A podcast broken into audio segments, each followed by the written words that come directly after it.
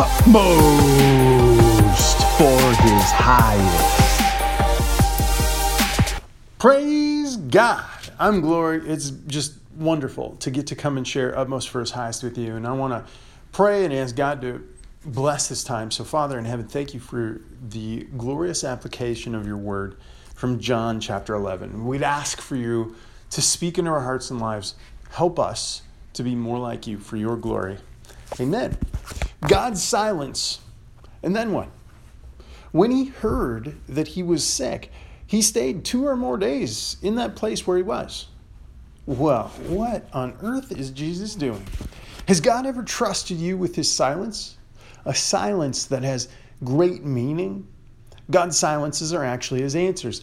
Just think of those days of absolute silence at home in Bethany. Is there anything comparable to those days in your life right now? What's going on?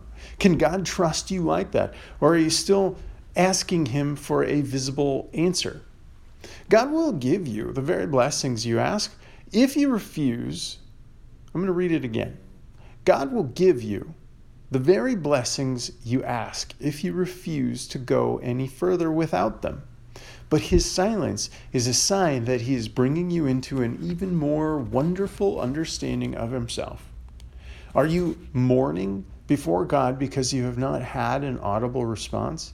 When you cannot hear God, you will find that he has trusted you in the most intimate way possible with absolute silence. Not a silence of despair, but one of pleasure because he saw that you could withstand an even bigger revelation. If God has given you silence, then praise him. He's bringing you into a mainstream of his purposes. The actual evidence of the answer in time is simply a matter of God's sovereignty. Timing is nothing to God. For a while, you, he may seem as if I've asked God to give me bread, but he gave me a stone instead. You can see Matthew chapter 7 for this. He did not give you a stone, and today you find out that he gave you the bread of life. And how important is that? A wonderful thing about God's silences is that his stillness is contagious. It gets into you. It causes you to become perfectly confident so that you can honestly say, I know that God has heard me. His silence is very proof that he has. As long as you have an idea that God will always bless you in answer to prayer, he will do it. But he will never give you the grace of his silence. I'm going to read it again. But he will never give you the grace of his silence.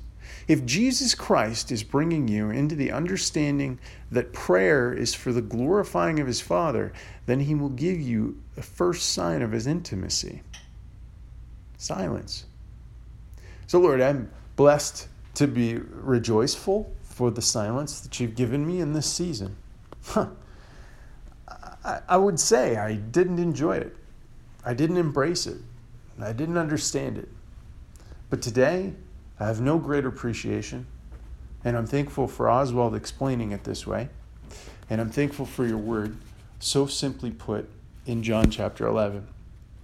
I'm thankful but you know what we need even when we are too foolish to ask. And so, Lord, be glorified and help me to be patient for your name's sake. Amen. My name is Jonathan. This is the Stay the Way podcast.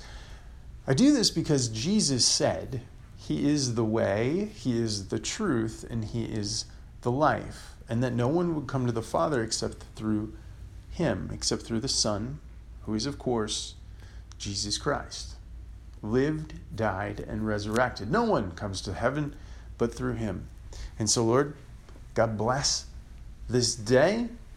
Exalt yourself in me. Fill me with the Holy Spirit that I might lead and guide and protect those around me, dragging them, kicking and screaming, possibly to you. We just want you, Jesus. Do that work in us. Amen.